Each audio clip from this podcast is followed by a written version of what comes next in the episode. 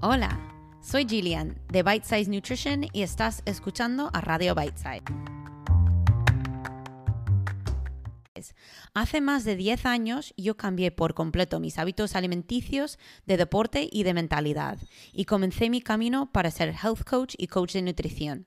Desde entonces he estado en el camino para siempre aprender, mejorar y compartir y apoyar a los demás. Hoy día trabajo con mujeres y hombres también para ayudarles a conectar con sus propios cuerpos, transformar sus hábitos alimenticios y dejar el bucle de la dieta en el pasado. Ofrezco programas individuales y en grupo en inglés y español para clientes en todo el mundo desde mi home office aquí en Barcelona.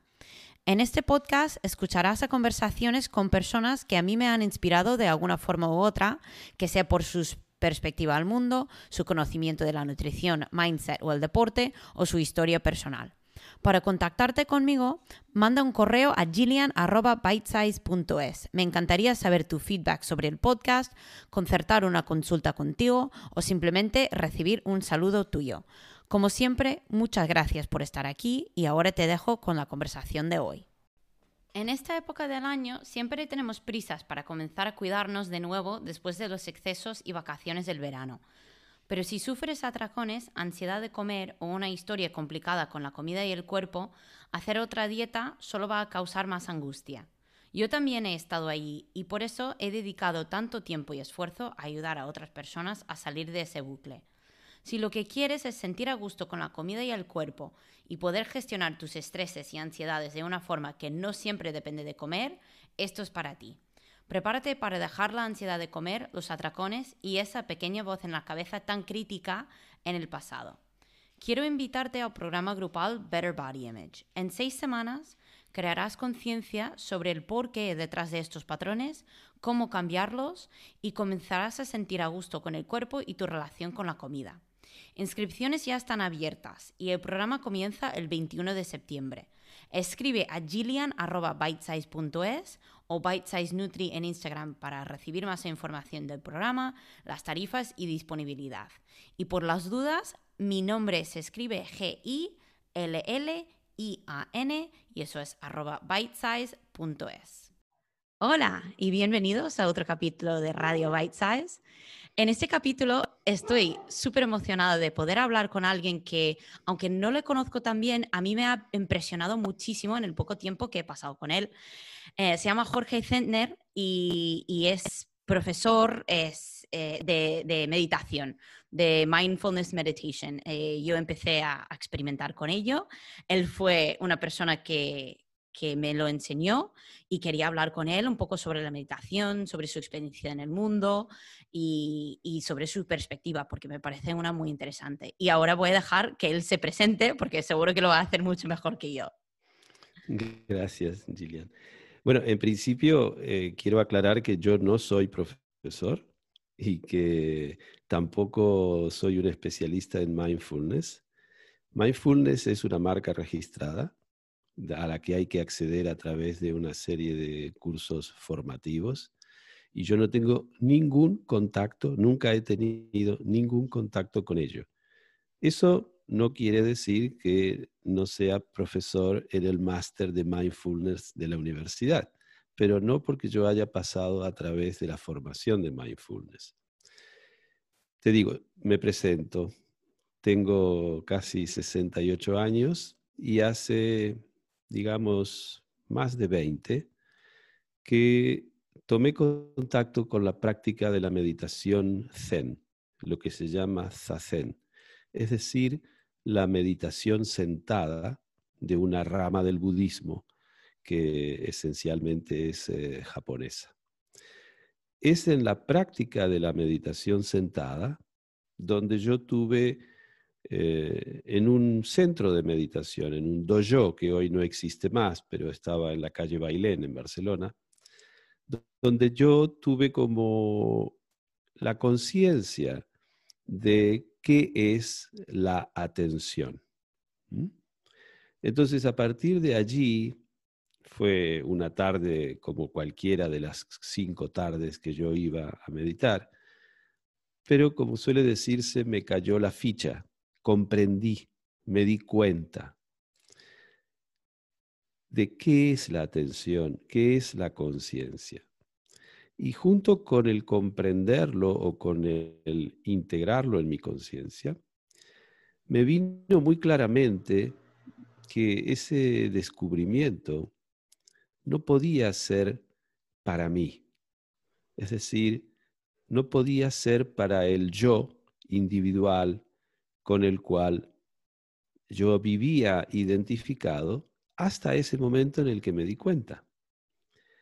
Fue simultáneo el darme cuenta de quién yo era en realidad, es decir, que yo era la conciencia, que yo era la atención, con la convicción de que esa comprensión era para compartir. Entonces, a partir del día siguiente, yo empecé a hacer unos cartelitos, porque en aquella época no había fluidez con internet ni nada por el estilo. Empecé a hacer unos cartelitos anunciando que haría un taller que se llamaba La Atención y que iba a ser un taller de escritura y autoconocimiento. ¿Por qué escritura? Sigo entonces con la presentación. Yo había tenido hasta ese momento un recorrido de varias décadas como escritor. Es decir, que yo desde que salí del colegio secundario con 17 años, había estado siempre orientado al objetivo de convertirme en un escritor profesional. Pasando primero por un periódico, luego haciendo programas de radio, luego escribiendo cosas muy diversas y con una carrera profesional como guionista de cómics de en ese momento casi 25 o 30 años. Yo vivía de eso, me dedicaba a escribir y tenía ya en ese momento unos 50 libros publicados en hasta 25 países en distintas lenguas y era un profesional de la escritura como me había planteado originalmente. El haber conseguido esos objetivos, que era tener un público, escribir mis libros, tener mis editores, no me había quitado, sin embargo, una inquietud existencial muy profunda que seguramente estaba detrás de mi deseo de ser escritor. En otras palabras, yo creo que de muy jovencito, te diría con 10, con 12 años, tuve como la intuición de que si me convertía en escritor, desaparecería de mí ese sentimiento tan arraigado ya entonces de falta de sentido de la vida, de no saber quién soy y de un sentimiento de no ser todavía plenamente alguien, ¿verdad? Y entonces eso me dio una fuerza muy grande para centrar mis esfuerzos en llevar adelante esta profesión. Sobre los 40 años, yo había conseguido casi todos mis objetivos. Es decir, era escritor, vivía de mis derechos de autor, tenía una vida de bohemio que me permitía viajar, no tenía jefes y había publicado mis dos primeros libros de literatura aquí en Barcelona, una novela, un libro de cuentos. Habían tenido un cierto suceso de estima por parte de la crítica, no así del público, y me sentía completamente vacío. Es decir, que lo que había dado sentido a mi existir durante tantos años, en realidad se había demostrado completamente inútil en el fondo. Y eso fue lo que me llevó a acudir a un centro de meditación y a la práctica del Zen. Así que esto puede darte una idea de cuál ha sido mi recorrido y el por qué tú me conoces como dirigiendo unas meditaciones en una sala de Barcelona, una vez a la semana, en una actividad gratuita que yo doy desde hace años. ¿Mm? Sí. Y también explica por qué tengo libros publicados sobre meditaciones guiadas y por qué siempre mis talleres se han llamado la atención. Y también porque poco a poco en aquel momento fui dejando el trabajo profesional de escritor y deviniendo en una especie de lo que yo llamo consultor existencial. Pues me encanta, el consultor existencial, ¿vale? Me encanta esa manera de definir, bueno... No quiero usar necesariamente la palabra definirte, porque siento que somos, que como somos, que si cuando nos definimos, pues nos acaba cerrando oportunidades en alguna manera u otra. Y había una cosa que tú comentaste ahora sobre cuando estabas escribiendo o notaste que desde hace muy pequeño que sentías que la vida no tenía sentido y como que al escribir estabas intentando crear una historia de sentido para ti, pero realmente estabas regalando eso a otras personas en la forma de libros. Entonces ahora yo creo que hoy en día que la meditación se ha puesto de moda. Yo sinceramente se ha puesto muy de moda. Y claro, hay modas buenas y hay modas que no son tan buenas, y yo creo que la meditación es una moda increíble porque cualquier cosa que nos haga sentir más consciente de nosotros mismos, de nuestros deseos, de nuestras identidades, de los gustos, los disgustos, yo creo que es muy útil. Pero claro, hay un problema, y eso tú dices ahora que el mindfulness es una marca, que eso no lo sabía, y lo que tú haces es atención, pero esa palabra me llama mucho la atención, me llama la atención a mí, porque siento que hoy día prestamos poca atención en la vida diaria, que vivimos en un mundo que más que nunca prestamos poco atención a lo que estamos haciendo, a quién estamos comunicando, o sea, estamos intentando partir la atención siempre. Entonces, para ti, o sea, ¿cómo empieza una persona a darse cuenta? Porque hay gente que quizás no está listo para sentarse 30 minutos o una hora o 10 minutos o cualquier cosa, pero ¿cómo se puede empezar a prestar más atención en la vida diaria? Mira, estas cosas en general, como en cualquier otra, son movilizadas por el sentimiento de una necesidad. Es decir, yo hace un momento he bebido un sorbo de una infusión porque sentía la necesidad de hidratarme. Y comes cuando sientes necesidad de nutrirte. Y descansas cuando sientes la necesidad de reposar. La necesidad de algún modo, cultivar un estado de conciencia que se llama la atención, normalmente viene también del sentimiento de la necesidad de hacerlo. ¿Mm? Lo que tal vez es interesante señalar es qué forma adopta normalmente esa necesidad. Es decir, todos sabemos qué forma adopta la necesidad de beber. Se nos seca la boca, sentimos una cierta molestia en las membranas de la boca y entonces vamos a buscar agua. Pero no es tan evidente el reconocer la necesidad de la práctica de la atención. Entonces, ¿cuáles serían algunas pistas, los síntomas de esto?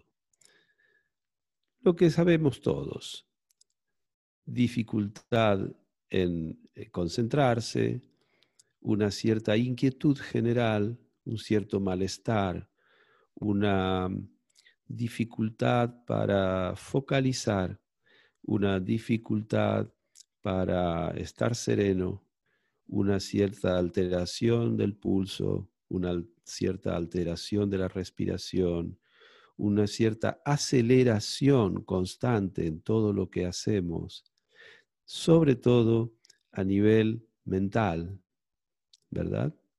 Entonces, cuando las personas empezamos a ¿por qué empecé yo? ¿Qué sentía yo hace aquellos años cuando fui a meditar? Pues sentía una impresión como de falta de un centro, como de dispersión de mí mismo, de falta de un centro, de saber que quién era yo realmente y, por ejemplo, eso emergía a mi conciencia en la dificultad para tomar decisiones. ¿Mm? Yo creo que es eso, la dificultad de tomar decisiones, yo creo que es quizás la plaga de nuestra generación. Claro, pero ¿cómo se produce esta dificultad? Es decir, tú dejas de tomar o tener la capacidad de tomar decisiones cuando no manejas los criterios para decidir.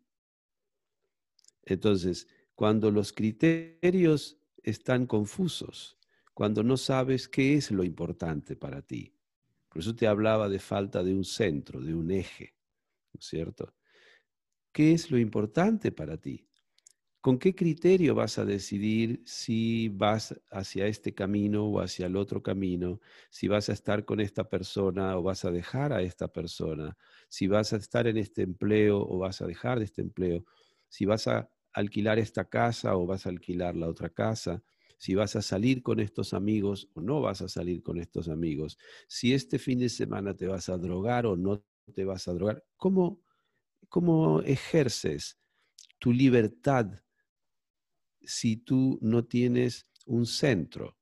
¿Lo ves? Sí. Entonces, muchas veces las personas no saben, porque nos enseña, que esta falta de eje es uno de los síntomas para los cuales la práctica de la atención puede ser muy útil. ¿Lo ves? Sí, siento que claro, vivimos en el mundo ahora que tenemos tantas opciones que claro, decidir tendría que ser una cosa que nos viene de forma natural. Pero claro, si tú no tienes como tu North Star, como tu estrella del norte para guiarte. Y claro, yo creo firmemente, yo siempre digo esto, porque claro, yo me fui de Estados Unidos hace 6 años y dejé un trabajo muy bueno, que pagaba súper bien, que tenía como mucho futuro, digamos, y yo siempre digo que yo ya tenía una historia que estaba escrita por mí, pero yo decidí escribir esa historia de nuevo. Porque tenemos mucha presión desde pequeño, no nos enseña cómo tomar decisiones porque dicen, tú vas a hacer esto, tú vas a hacer lo otro, y luego vas a tener familia, luego vas a tener hijos. Yo creo que ahora estamos empezando a cuestionar eso un poco más, pero la toma de decisiones, yo lo que veo, bueno, como una persona joven que estoy en el mundo de salir y de conocer a quien podría posiblemente ser mi próxima pareja, pues veo como lo que tú dices, que es que no tenemos la capacidad de decir, vale, esto sí, esto no, porque la base de, vale, ¿quién soy yo y quién soy fiel a estos puntos en mi vida o estos principios? Y claro, tú estás diciendo que la atención necesitamos ahora tomar un paso atrás, quizás dejar de tomar, intentar tomar tantas decisiones y tomar la decisión más importante, que es ¿quién soy yo? Pero para hacerlo... Esa, en realidad, perdona Gillian que te interrumpa, sí. Esa es la única decisión que podemos tomar. Ah, porque luego lo demás viene de eso. Lo demás son como ilusiones. Sí, sí, es verdad. Nosotros tenemos la ilusión... Por ejemplo, tú tienes la ilusión de que tú decidiste hace 6 años marcharte de los Estados Unidos, ¿sí? Uh-huh. Pero eso es lo que percibes más superficialmente, creyendo que tu viaje fue una decisión tuya. Pero fíjate, tú pudiste haber tomado la decisión de comprarte un billete y de tomarte un avión. ¿Mm? Imagínate que esa decisión... Hay una chica que en tu misma situación la quisiera tomar hoy en el mismo lugar de los Estados Unidos donde tú estabas hace 6 años. Uh-huh. Pero esa chica se encontraría con que ahora hay una pandemia.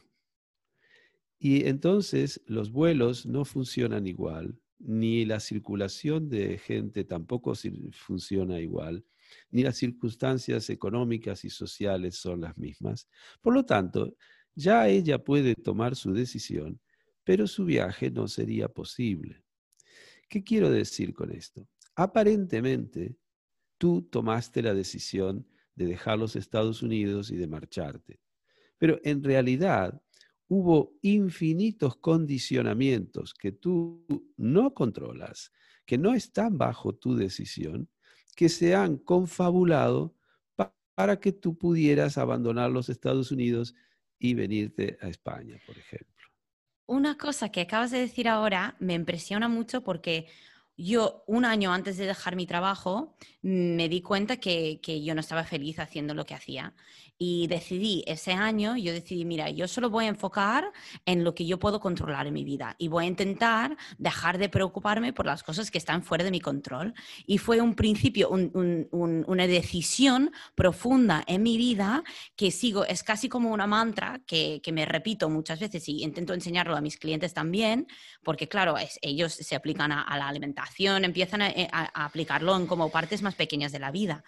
Pero lo que tú dices de que, claro, hay tantas cosas que no somos capaces de controlar, pero intentamos, yo creo que nuestra forma natural para muchos es intentar ejercer cierto tipo de control sobre las cosas que, si tú lo ves, no, yo no puedo controlar. Si yo te puedo hacer una pregunta, yo no puedo controlar la respuesta de la pregunta. Yo solo puedo controlar, o sea, mi tono de voz, las palabras que utilizo, mi mirada, pero nos preocupamos tanto y nos quitan la posibilidad de prestar atención. Nos preocupamos tanto por cómo va a responder Jorge. O sea, cuando cuelgo este podcast, ¿cómo va a responder la gente? Yo no puedo controlar eso. Claro, es que fíjate cuál es la emoción que hay detrás de la aspiración del control. La emoción sería miedo, ¿no? Es puro miedo. Es puro miedo, exacto. Entonces, como estamos muy en el miedo, tenemos la fantasía de poder controlar la vida. Esto es como si tú, que tienes una bonita cabellera, te hicieras una coleta y te cogieras de la coleta y te levantaras del suelo cogiéndote de la coleta. Sería imposible, ¿verdad? Uh-huh. Bueno, tengo el pelo muy fuerte. Sí, pero aunque tengas el pelo muy fuerte, sí, es verdad, trabajes en un circo colgada del pelo, tú no podrías con tu mano levantarte del suelo. Exactamente. Bueno, esto es lo mismo con el control. Pero es una ilusión que podríamos llamar una ilusión necesaria. ¿Eh? Si lo abordamos desde la perspectiva existencialista, ¿sí? De lo que estamos hablando es del miedo a la muerte, del miedo a la finitud. El miedo que tenemos a que vamos a morir nos lleva a vivir con la idea de que tal vez podemos controlarlo. En la fantasía y en el deseo de control siempre está el deseo de controlar nuestra finitud, de vivir como si no fuéramos mortales. ¿Lo ves? Y eso genera mucha angustia, mucho estrés, porque lógicamente la vida es muy cabezona y nos está demostrando todo el tiempo que nosotros no tenemos el control sobre los hechos, no tenemos el control sobre las cosas. ¿Lo ves? Sí. Entonces, este es uno de las... Yo creo que este año nos lo ha enseñado más que nada. Este año nos lo ha enseñado con una especie de doctorado. Pero si observas los años anteriores y tienes una mirada un poco más sutil, no tan gruesa, no tan digamos, grosera, como es en este año, veremos que siempre es así. Sí. Es decir, que esto solamente es como poner lo mismo en gold, ¿eh? Es decir, en bold, ponerlo con negritas para que todo se vea más claro, ¿no es cierto? Pero esto es así. Y es una de las bases de mi trabajo de la consultoría existencial, justamente. Porque esto que nos lleva a vivir en el miedo, al vivir en el miedo nos aleja de la polaridad del miedo, que es el amor.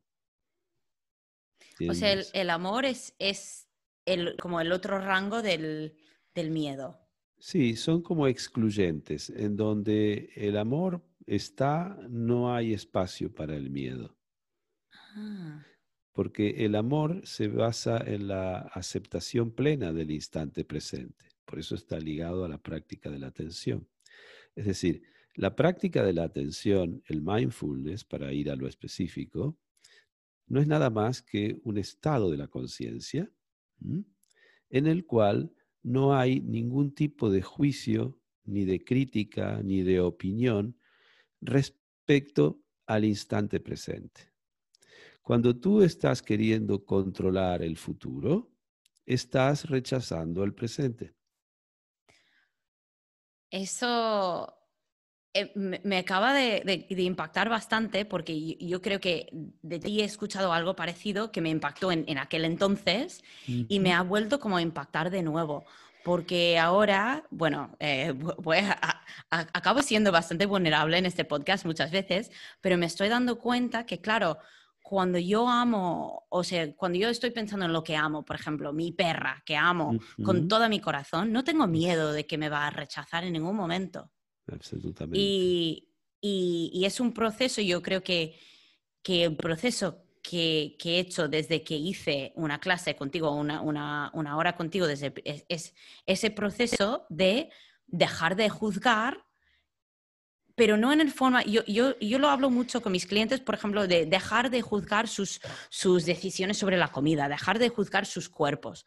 Pero eso es como un brazo de lo que es el centro, que el centro es que hay que dejar de juzgar a nosotros mismos, que cada pensamiento que tenemos lo juzgamos como esto es bueno, esto es malo, cada cosa que hacemos es como esto sí, está bien, perdóname, esto está... Gillian, sí. Perdóname, ahí en esa afirmación ya estás rechazando el presente.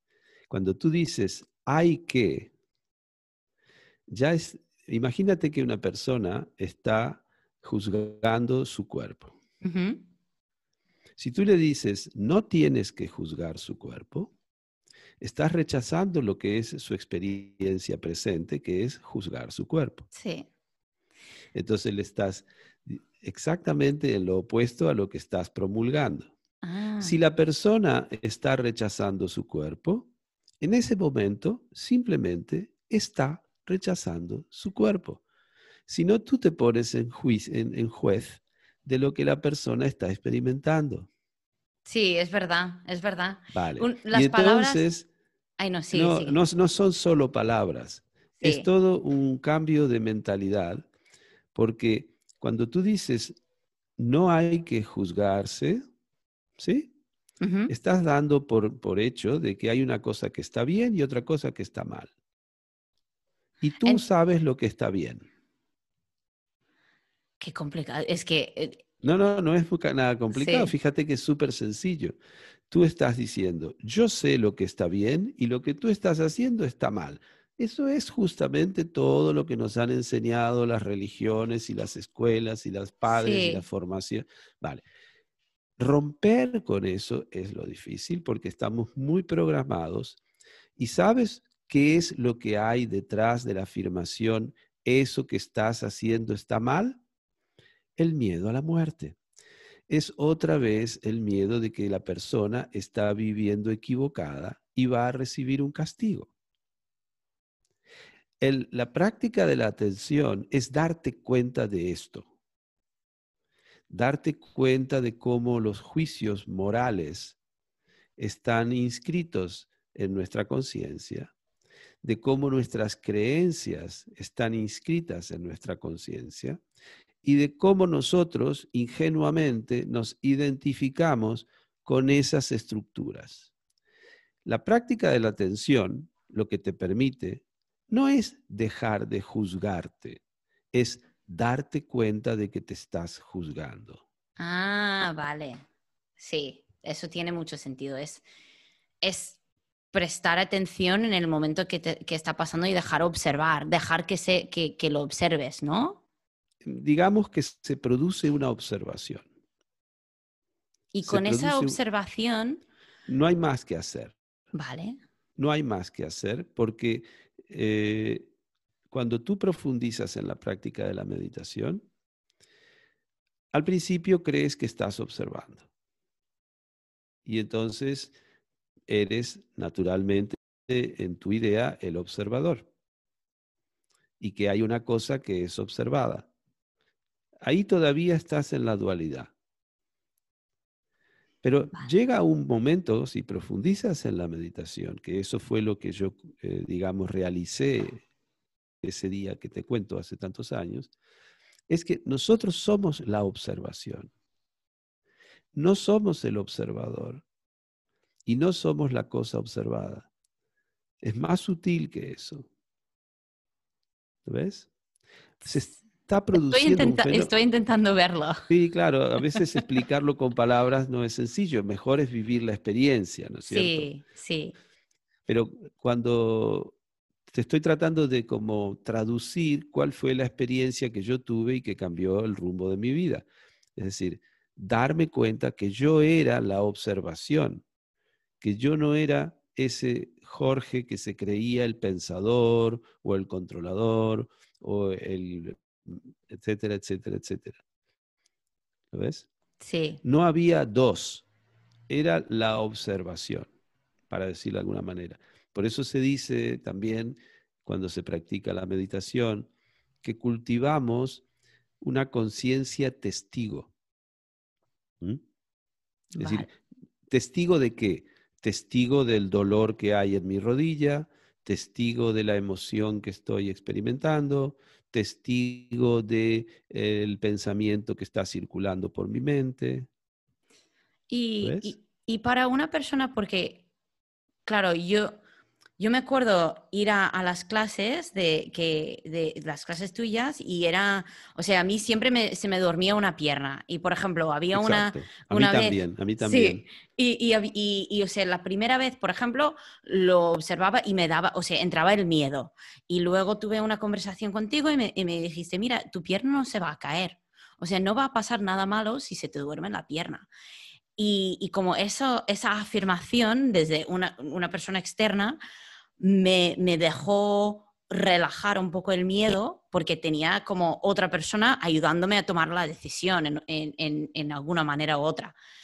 Pero claro, eso o sea, solo aceptar eso da un poco de ansiedad en sí. Entonces, para una persona que ahora quizás está escuchando esto y está diciendo, vale, esto me parece muy bonito, me encantaría prestar más atención, tener más atención en mi vida, pero estoy ahora a cero y atención plena quizás es 100, digamos. ¿Cómo abro la puerta? ¿Cómo empiezo el camino? ¿Qué? La primera cosa es renunciar a querer alcanzar nada. Vale.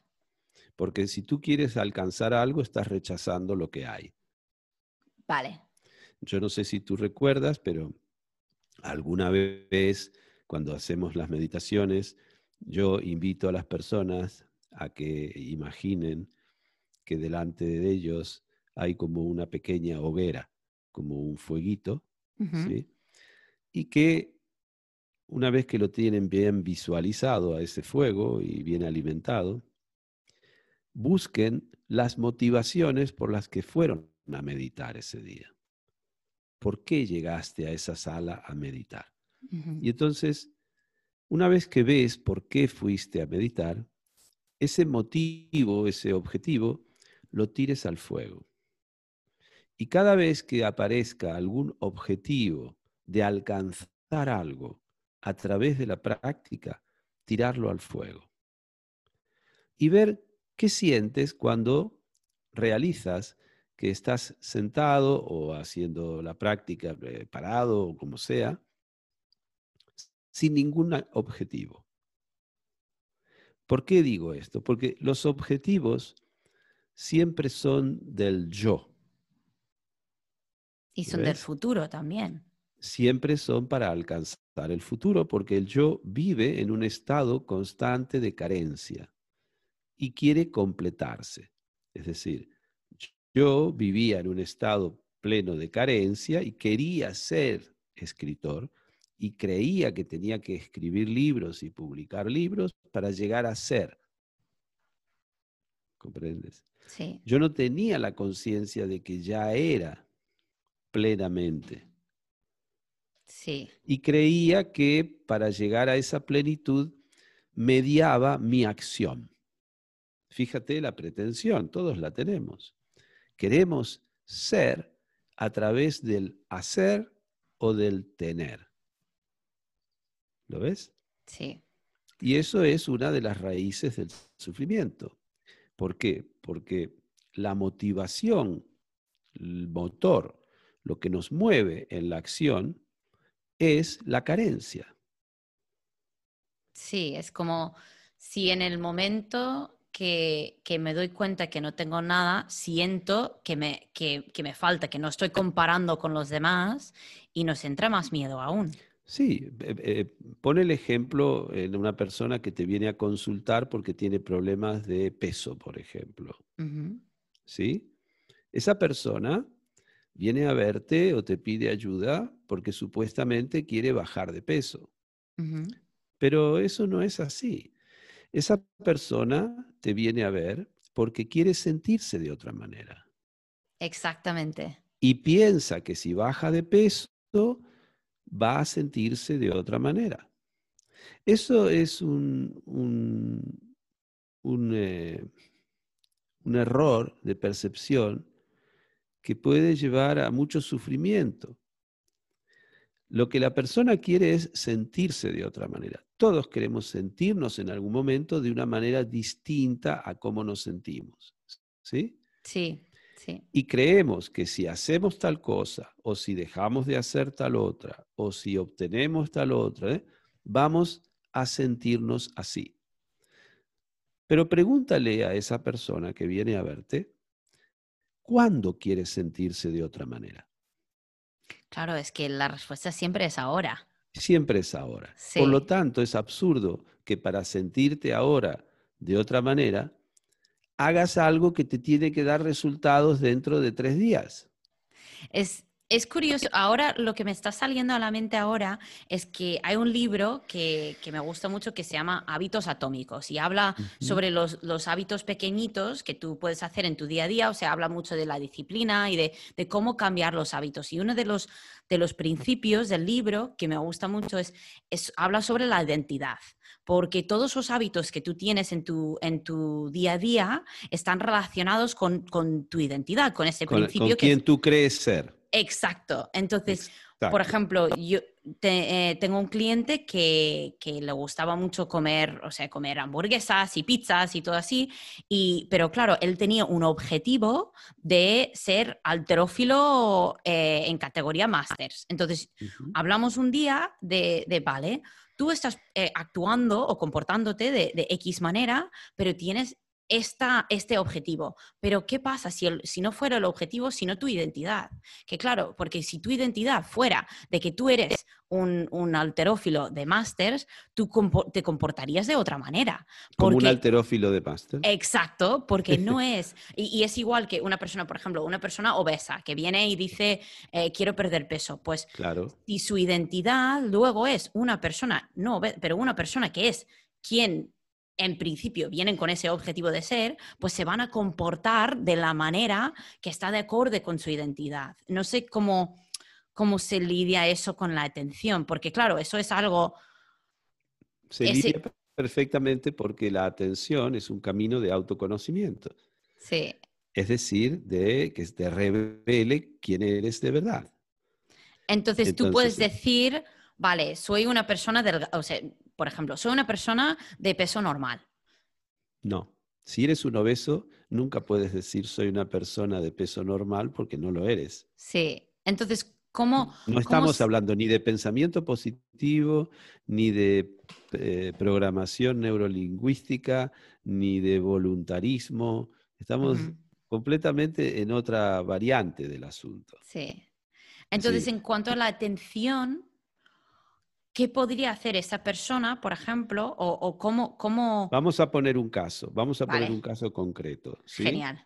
Yo tengo 67 años, ¿sí? Sí. Si yo tengo la idea de que un hombre de 67 años es un jubilado, yo voy a convertirme en un jubilado. Uh-huh. ¿Lo ves? Sí. Vale, pero yo no tengo la idea de que un hombre de 67 años sea un jubilado.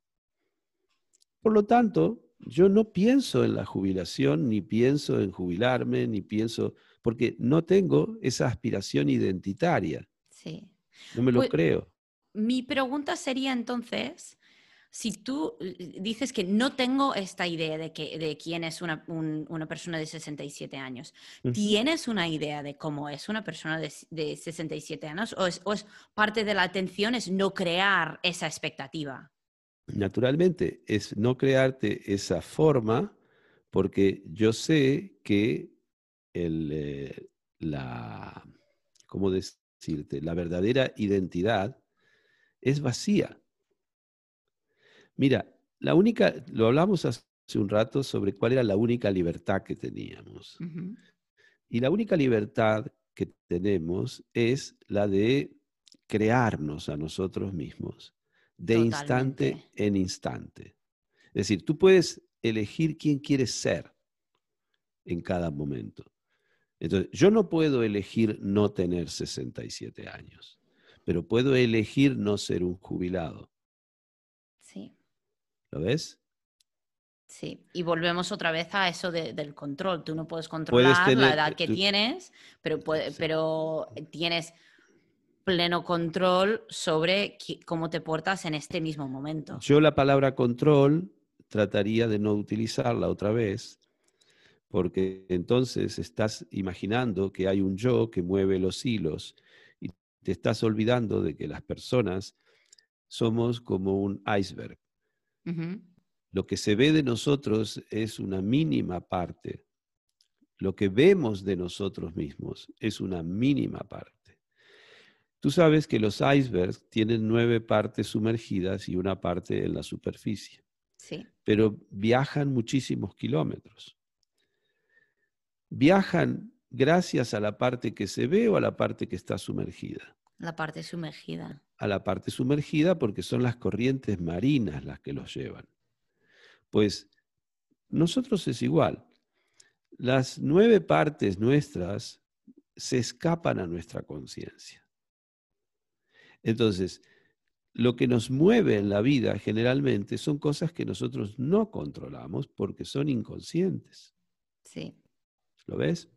Entonces, el trabajo de la meditación, de las ciertas maneras de la terapia, la práctica de la atención, son trabajos que se llaman de autoconocimiento. Es decir, de ir trayendo a la conciencia fragmentos, partes de lo que está sumergido. ¿Ok? Pero nunca agotaremos el sacar hasta la zona de luz de la conciencia lo que está en lo que se llama la zona de sombra. ¿Ves? Y la zona de sombra es lo que está sumergido, ¿no? La sombra es lo que está sumergido, es lo que está más allá del alcance de la luz de nuestra conciencia. Cada vez que nosotros nos damos cuenta de algo, darse cuenta significa ver algo que estaba en la oscuridad.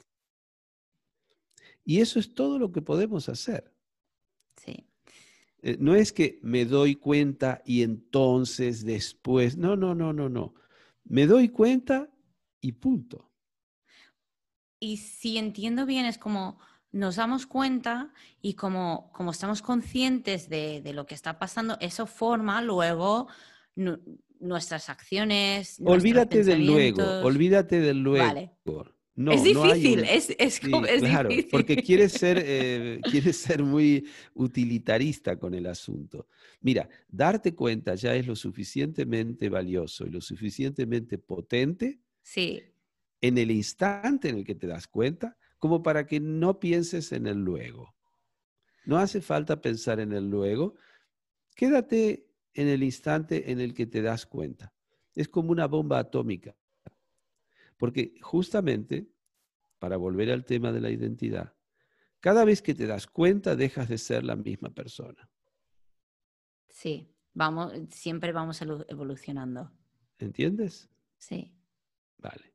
Y vamos también evolucionando en espiral. Es decir, lo que te diste cuenta hoy no te garantiza de que mañana esté integrado a tu persona.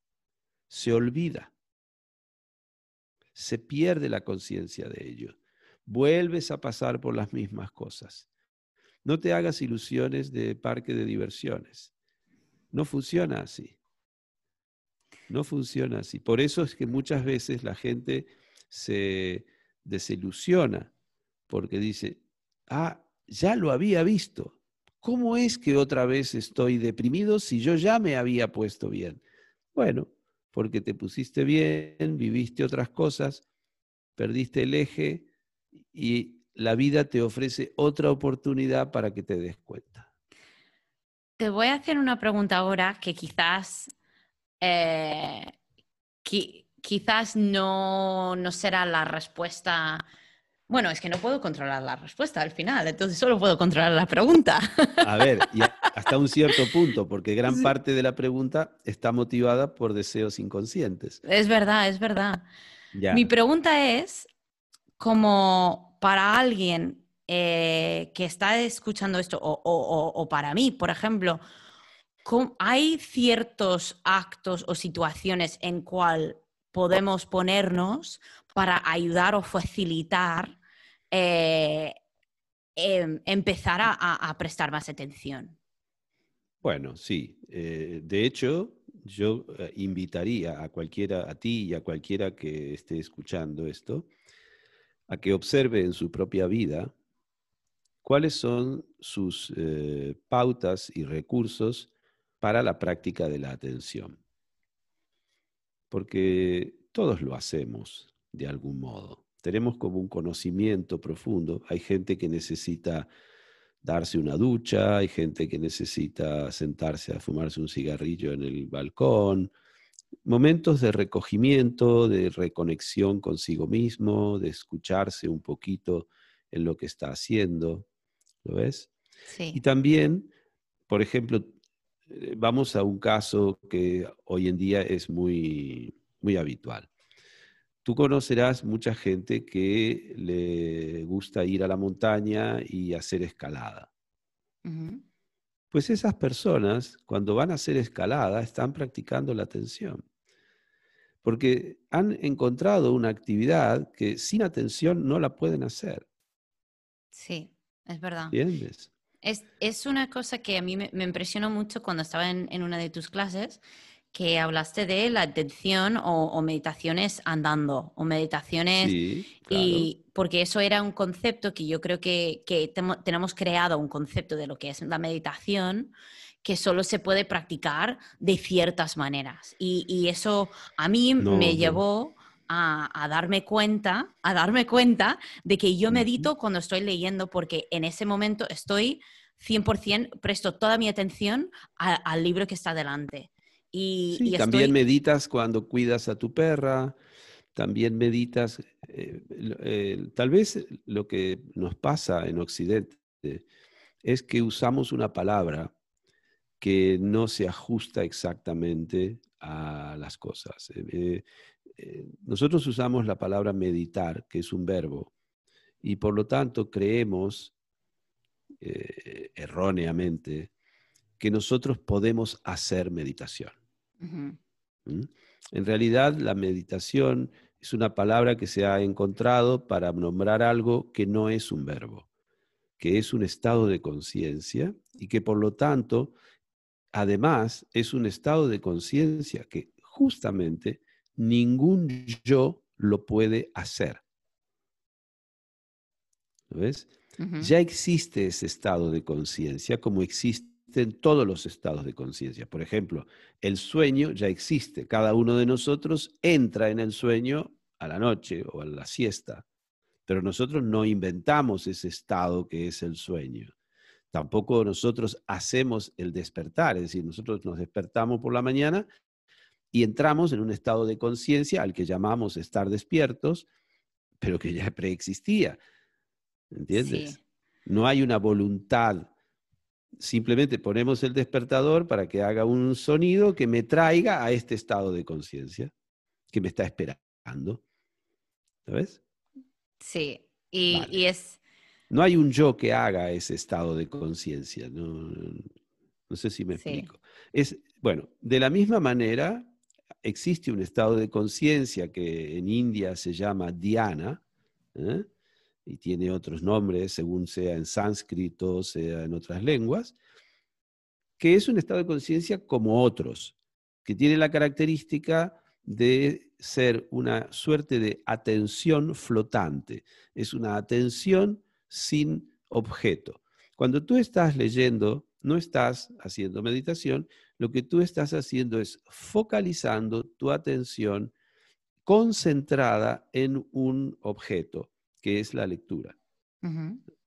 La atención, lo que se llama mindfulness, es una atención diferente, es una atención que no tiene objeto. Ah. Es una atención que está abierta a lo que caiga dentro de su campo. ¿Lo ves? Lo mismo puede ser un pensamiento. Y justamente cuando se enseña a la práctica de esto, es no te quedes con la atención en ese pensamiento. Deja que fluya, vendrán otros pensamientos y tu atención tal vez capte un picor en el pie o un dolor en la cabeza o lo que sea. Entonces, lo que irás viendo es que te vas dando cuenta de que te pica la cabeza, te irás dando cuenta de que hay un pensamiento, te irás dando cuenta. Entonces, a fuerza de ir dándote cuenta de todos esos fenómenos que van circulando por la atención, ¿sí? Por la conciencia, te vas despegando de ellos. Es decir, ya no me duele el pie, sino hay un dolor en mi pie derecho. O sea, podría ocurrir, la meditación en principio podría ocurrir en siempre. Te está ocurriendo siempre, querida. Ah. Te está ocurriendo siempre. Cada vez que te das cuenta de que tienes hambre, estás en ese estado de conciencia porque te das cuenta de que tienes hambre. En cambio, si tú estás muy atareada y haciendo cosas y se te pasa la hora de comer y ni te recuerdas de que tienes hambre, ni sabes qué hora es, bueno, pues simplemente estás en otra cosa, hay otra cosa en tu conciencia en ese momento, tal vez una conversación o una tarea o lo que sea. ¿Ves? Sí, yo creo que, o sea, es una idea, es un concepto, es como un... Es un paradigma distinto. Sí, que interesa mucho, que hay muchas cosas en nosotros mismos que yo creo que vamos por la vida y no nos damos cuenta de ellos y creemos que no está bien darnos cuenta de muchas cosas. Por ejemplo, sobre todo en el tema de la dieta, que cuando alguien está haciendo dieta, pues se enseña que no puedes darte cuenta o si te das cuenta que tienes hambre, estás equivocada. O sea, como estás a dieta, tú tienes que comer lo que está en este papel. Ya. Y si te das cuenta que tienes hambre en otro momento, entonces, claro, perdemos la capacidad de darnos cuenta de estas cosas. Exactamente. Entonces, porque es un enfoque muy diferente que no va por el lado de la toma de conciencia, sino que va por el lado de la lucha, del voluntarismo. Bueno, genera mucha frustración eso, es bastante violento para con uno mismo. Sí, pero es curioso porque una cosa, por ejemplo, que yo últimamente estoy trabajando con un grupo de chicas es empezar a observar y quizás la manera de que yo lo explico ahora, después de esta conversación, lo voy a ver un poco diferente, pero lo que hablamos mucho es cómo observas lo que estás pensando ahora, cómo son tus pensamientos sobre la comida, cómo son tus pensamientos sobre el cuerpo, y reconocer que estos vienen de algo, pero no tiene que ser tu futuro. Y bueno, me has dado mucho, mucho para pensar y yo creo que todo el mundo que ha escuchado esto... Quizás tendrán preguntas o seguramente. Es un paradigma diferente, es una manera de ver las cosas de otro modo, ¿sí? Sí. Entonces, lo mejor para esto no es la teoría, lo que yo trato de traducir mínimamente lo que es en realidad una experiencia. Sí. ¿Lo ves? Sí, y yo sentí eso mucho cuando fui a tus clases, y eso para mí fue una cosa que me impactó, es que no fue sentarme y estar obligada a intentar hacer algo, es solo, vale, estoy aquí, ya estoy aquí. Entonces la parte difícil ya lo he hecho. Entonces al estar aquí, pues mira, como voy a estar, pues voy a estar. Y eso, o sea, fue una de las cosas que me dejó sentir más tranquila. Uh-huh. O sea, no me dejó, pero me di cuenta que me sentí más tranquila solo por el hecho de que en toda la vida iba corriendo, tenía objetivos, tenía cosas que tenía que hacer, tenía compromisos. Y es como, vale, si yo llego en ese momento a hacer esta cosa, yo lo único que tengo que hacer es estar ahí. No hay nada esperado de mí. Exacto. Y digamos que te fue un buen observatorio para darte cuenta de cómo generas tu estrés. Exactamente. Me gusta. Es decir, cómo tú misma, con tu actitud, generas ese estado de estrés. Sí, totalmente. Vale. Y empezó... Lo hacemos todos, ¿eh? Mira, para tranquilidad de los que escuchen, el hecho de saberlo, tal como yo lo estoy explicando, no me asegura... nada. Es decir, esto no es del orden del saber, no es del orden de la teoría, es de poder llevarlo a la práctica en tu vida cotidiana. Y esto es un ejercicio de atención constante que nadie puede hacer y que nadie consigue. Sí. ¿Entiendes? Entonces hay que ser humilde en esto y saber que tiene sus limitaciones, y que el saber acerca de algo, no, en este orden no te sirve de mucho. Es decir, lo que puede ayudarte es tener la actitud de convertir las cosas cotidianas en una práctica de la observación. Sí, me parece, o sea, me parece como una buena manera de ayudar a nosotros, que quizás nos da un poco de, no ansiedad, pero nos da un poco de pausa, entrar a observarnos un poco más. Yo creo que la manera de que lo has explicado ahora ayuda a decir, vale, no hay una manera de que yo pueda fallar en eso, porque tenemos siempre el miedo al fallo. Es como, no puedes fallar en la atención, es como... no hay logro y no hay... estás haciendo. Ya, es que no hay logro y no hay fallo. Exactamente. Y bueno, Jorge, agradezco un montón el tiempo y un montón de conversación, que como siempre cuando te escucho hablar, hay momentos que mi cabeza hace como plof, como ¿qué ha pasado ahora? Y seguramente que al volver a escuchar esto me pasará de nuevo, porque una práctica de atención, pues es una práctica, o sea, hay que practicar.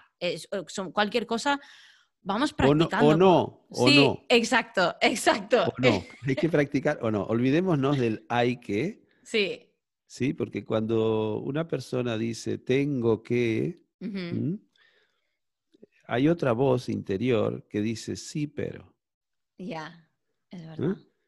Entonces, simplemente tratar de observar que hay un pensamiento que dice tengo que, y que hay otro pensamiento que dice sí, pero, y que entre el tengo que y el sí, pero hay toda una mala relación.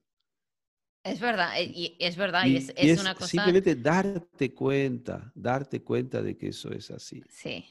Sí, no querer cambiarlo ni siquiera. Eso pasa, claro, yo lo veo desde una perspectiva sobre todo de la dieta, de la alimentación. Y eso pasa mucho. O sea, el hecho de, en el momento que pones una restricción a algo, O sea, viene tocando la puerta de la mente diciendo, pero quiero pizza, pero quiero helado. Exacto. Y en el momento que puedes dejar esa restricción y puedes dejar de decir, vale, esto pero o esto sí, esto no, es como, bueno, si en algún momento me apetece helado, vale, y si en algún momento me apetece ensalada, pues vale. Claro, lo importante es ver qué sientes cuando te apetece pizza. Sí. Eso es decir, la dieta puede ser un muy buen ejercicio de autoconocimiento. ¿Por qué? Porque puedes conectarte con lo que sientes.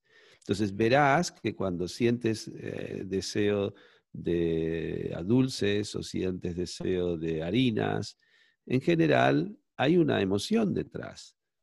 Totalmente. Hay un sentimiento. Entonces, gracias a que tienes deseo de comerte una pizza, te das cuenta, tal vez, de que estás sintiendo soledad, un gran vacío, una angustia por algo que no te has dicho, que no lo has visto todavía. Y entonces estás buscando esa compensación, ese sentirte pleno a través de la comida, por ejemplo. Sí, eso es exactamente una de las cosas que lo que yo veo es que estamos siempre forzándonos a hacer dieta. Y el forzarnos a hacer dieta nos está quitando la posibilidad de darnos cuenta de estas cosas. Exactamente. Y claro, es encontrar para mí en el trabajo que hago el equilibrio entre una persona que nunca ha parado a darse cuenta. ¿Cómo les puedo ayudar a darse cuenta de ciertas cosas sobre su cuerpo, sobre su alimentación, sobre sus hábitos? Porque al final, o sea, darse cuenta de cosas también es un hábito. Es como... Y claro, es delicado porque no es algo que quieres forzarte a hacer, uh-huh. Pero si nunca te has abierto a la posibilidad de darte cuenta, no puedes crear un hábito de ello. Uh-huh. Uh-huh. Bueno, esta conversación, tengo muchas ganas de presentarlo a que gente lo escuche. Jorge, ¿puedes contarnos un poco dónde la gente te puede encontrar? Mira, yo tengo ahora la actividad un poco interrumpida porque no podemos reunirnos en grupos. Uh-huh. Entonces, la idea es a partir de octubre, todos los jueves, haremos unas prácticas de meditación en la sala El App, que está en la calle Trafalgar, número 48. Uh-huh. Esa es una actividad gratuita. Creo que solo se pagan 5 euros para el mantenimiento de la sala. Y antes lo hacíamos los martes, durante varios años lo hacíamos los martes. Ahora será los jueves a las 8 de la tarde. Y previamente habrá una clase de yoga muy buena, porque me di cuenta que la combinación de trabajo corporal con meditación puede ser muy buena. Y hay un muy buen profe de yoga allí, que hará la clase creo que de 7 a 8 y de 8 a 9 haremos la meditación. Y luego yo trabajo individualmente, que es mi trabajo profesional. Acompaño procesos de autoconocimiento desde hace muchísimos años, tanto para individuos como para parejas que también tienen conflictividades. Y entonces, este trabajo lo hago aquí en Barcelona, tengo un teléfono, la gente me llama.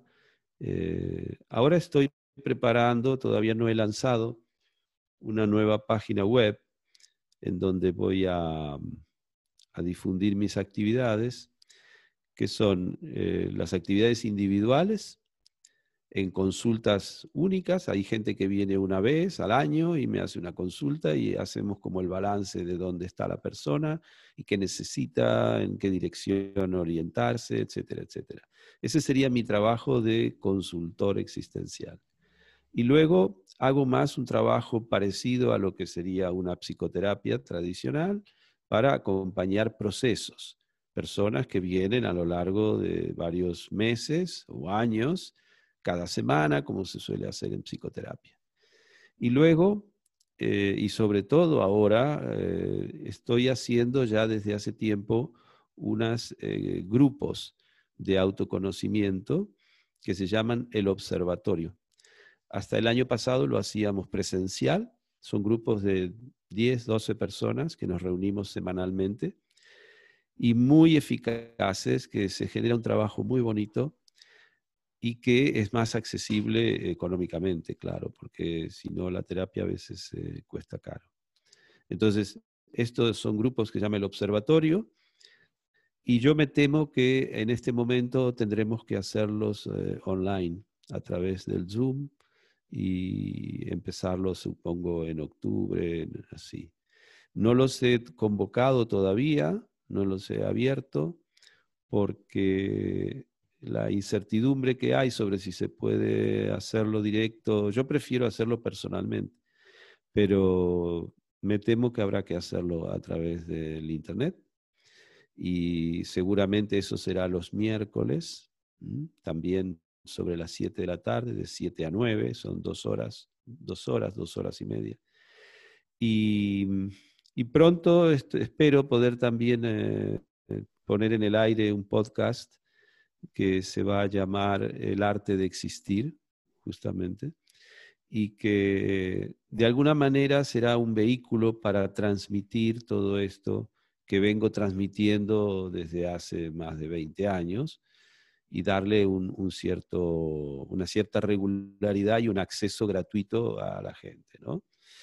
Estoy preparando para el año que viene seguramente ya un seminario que será como una formación personal, ya con gente que se inscriba, un grupo cerrado, y tener un programa con una parte teórica y una parte práctica en la que sobre todo serán a través de la meditación, de ejercicios, etcétera, etcétera. Así que te puedo dar mi teléfono, tú lo puedes dar, y a través de eso o del mail, con un WhatsApp, la gente se pone en comunicación conmigo, o del Facebook, que está abierto también. Y entonces así es como hago circular esta información. Vale, perfecto. Pues agregaré entonces tu mail en las notas del podcast, supuesto. Y así la gente se puede poner en contacto contigo. Por supuesto, o que me escriban un WhatsApp o que me escriban un mail y ningún problema. Genial.